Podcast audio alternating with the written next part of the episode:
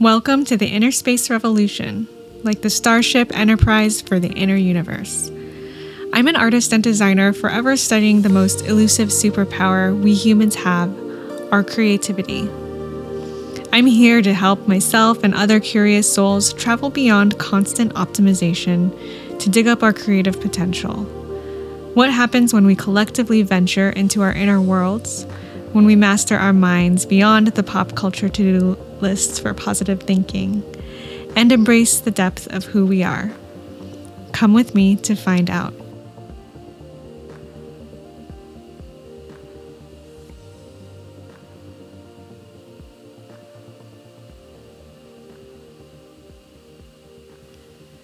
Hey everyone, it's about time I'm doing another episode of Creativity Magic, which is the sidebar series where I give you guys quick tips on how to bring more creativity into your life.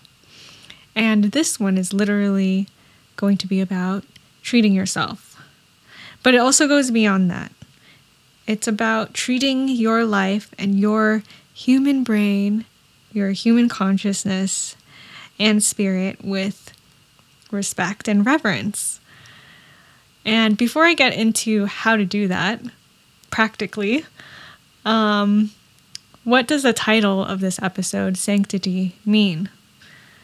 And when you look it up in the dictionary, it means holiness of life and character, godliness.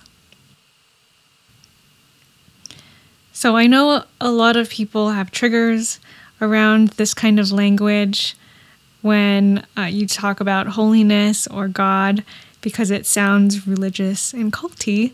But before you hit that stop button, rest assured that I'm actually going to, to be talking very pragmatically. This is not going to be a religious talk where I recruit you to join my cult because I don't have time to build a cult. I don't have time for followers. I can't even manage my own Instagram and post to tell people that I'm putting a new episode up.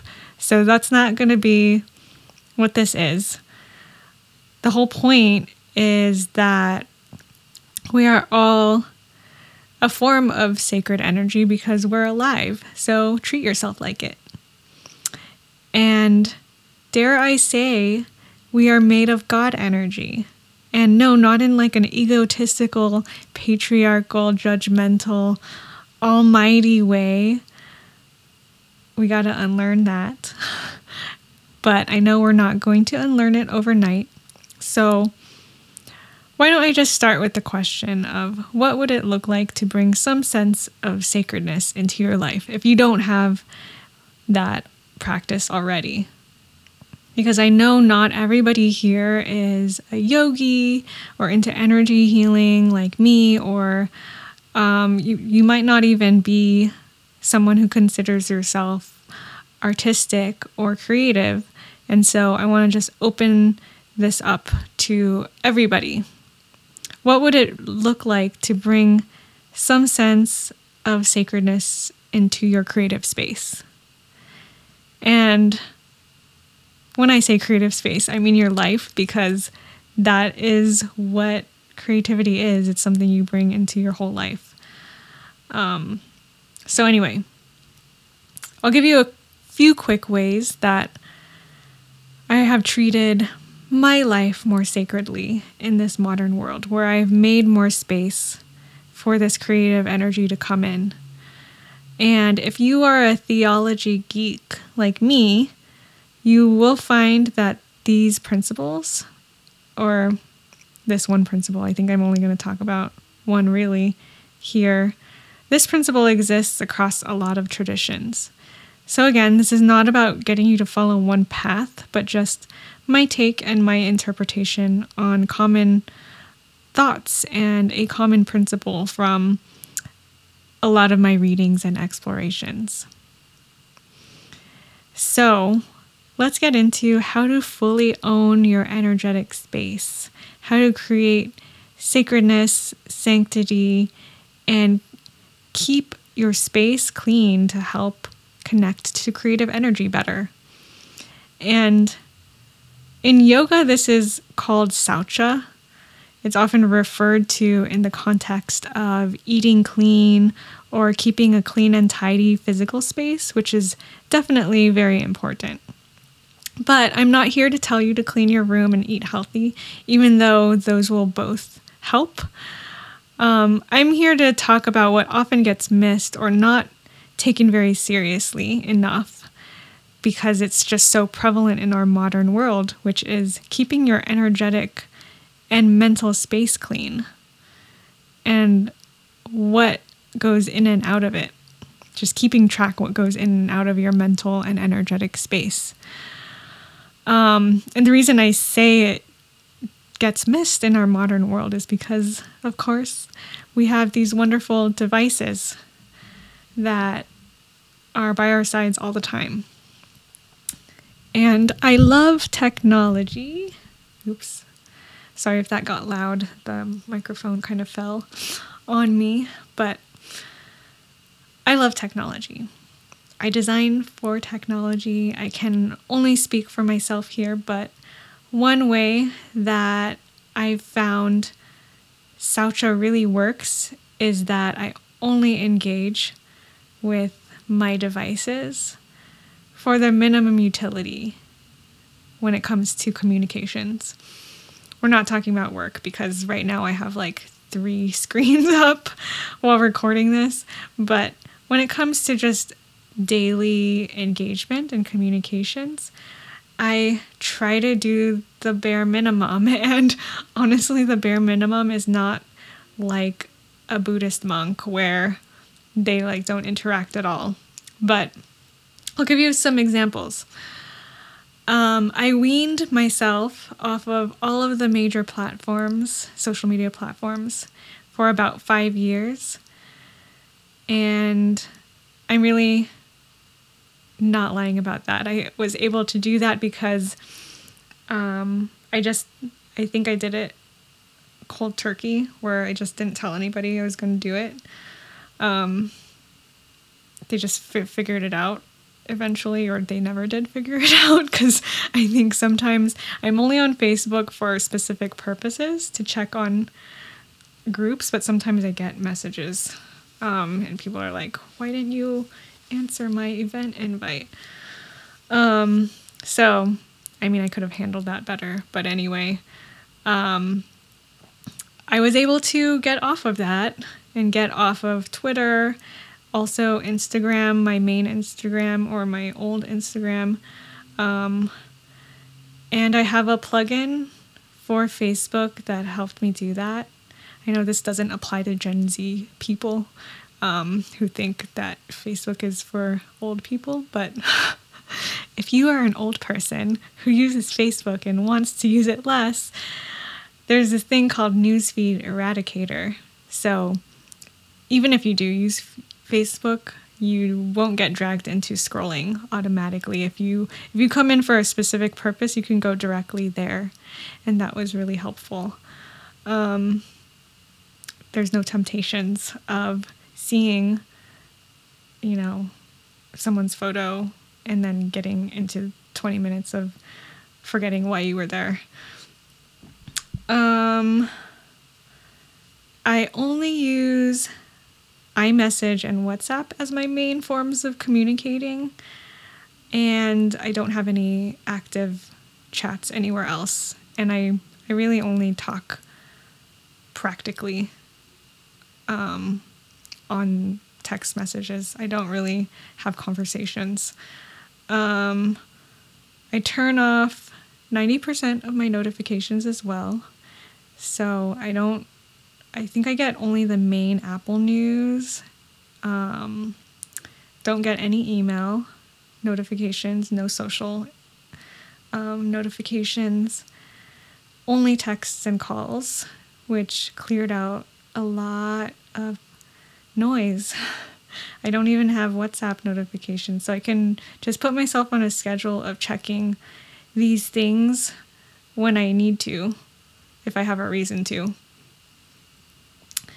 Um, and another way, another example that I um, have engaged with this idea of keeping my mental space clear is for a while I was able to have mornings where I didn't check any device until 30 minutes after I woke up. This is really hard, but I think I was really motivated to do this when I was commuting three hours a day. Um, I wouldn't check my phone until I was out the door or on the bus. So I would have a really silent walk and just look at the things around me. And it was motivating because if I didn't do that, I wouldn't have had any free mental space. Um, because commuting to a city took up a huge chunk of my day. Cities have a ton of crazy energy. Sometimes it's wonderful, sometimes it's too much. But all I'm saying is, I didn't notice how much energy it actually took from me. Uh, or I guess I did intuitively, which is why I had this practice of not checking until 30 minutes after. Because really, there's no such thing as, well, in my life, nothing's super urgent where you have to respond right away first thing in the morning. So that might just be me though.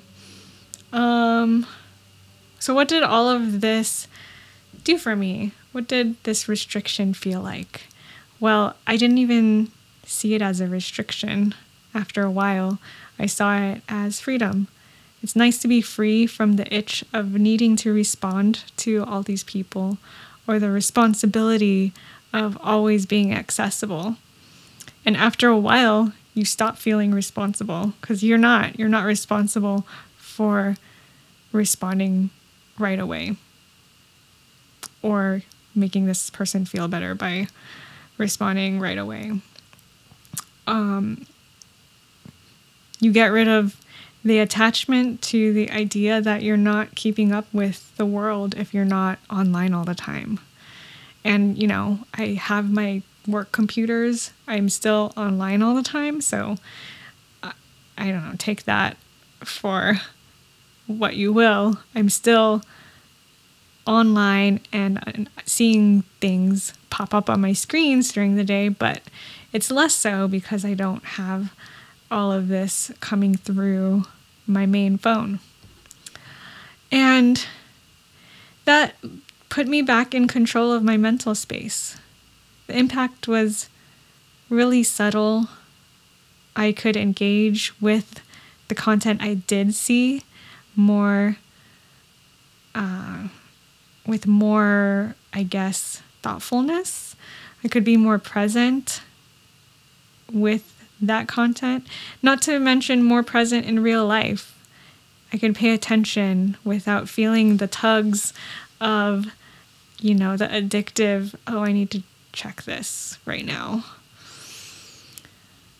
And I can imagine anyone who has known me for however many years that I've been doing this is so annoyed right now, maybe rolling their eyes even, because I used to constantly talk about how I wasn't on social media. And that was because I felt bad that I was probably not going to like everybody's posts.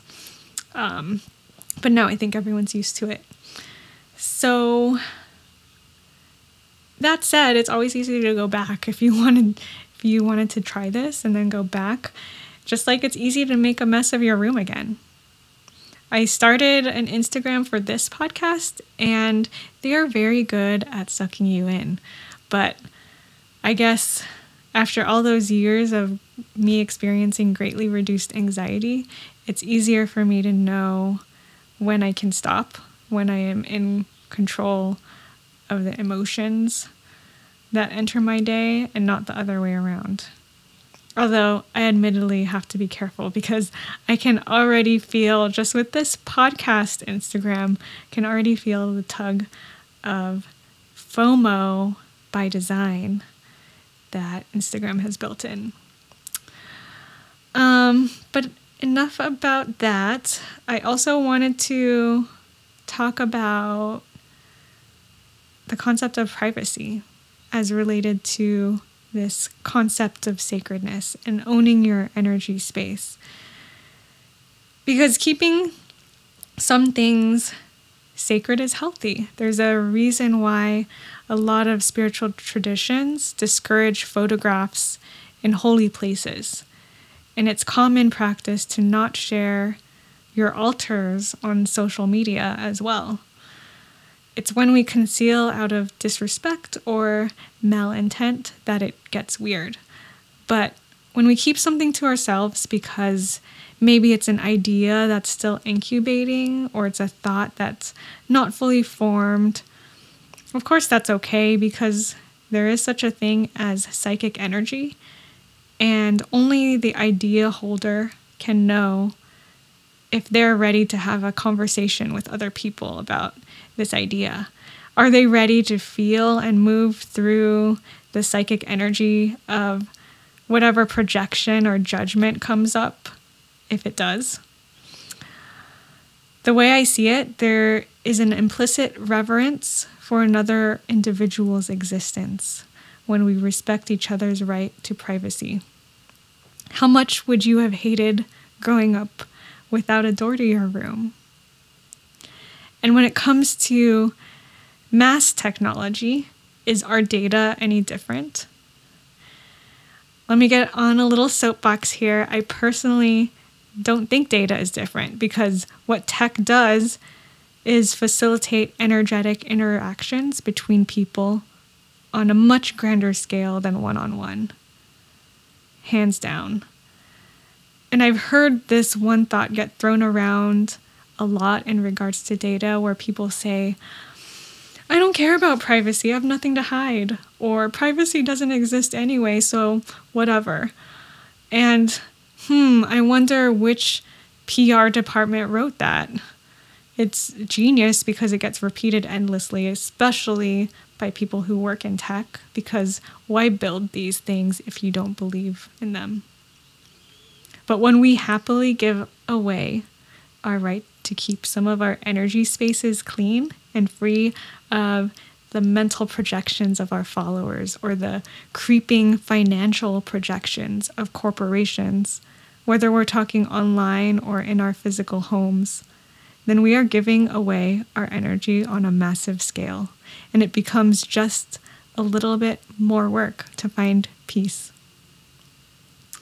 But on the other hand, Kim Kardashian does it regularly and her family seems to be okay. So, you know, take what helps from this and toss what doesn't. You might totally disagree with me and think Facebook could have all of your data and money and whatever. But I will say, if you look closely, Kim Kardashian kind of does take as much as she gives away, if not way more. Some people are just energetically built to hold that creative energy space with more strength and endurance. And she is a lucky one of them. What about you? How are you treating your sacred energy? And that is all I'll have for today. Hope this is interesting, and I'll see you soon.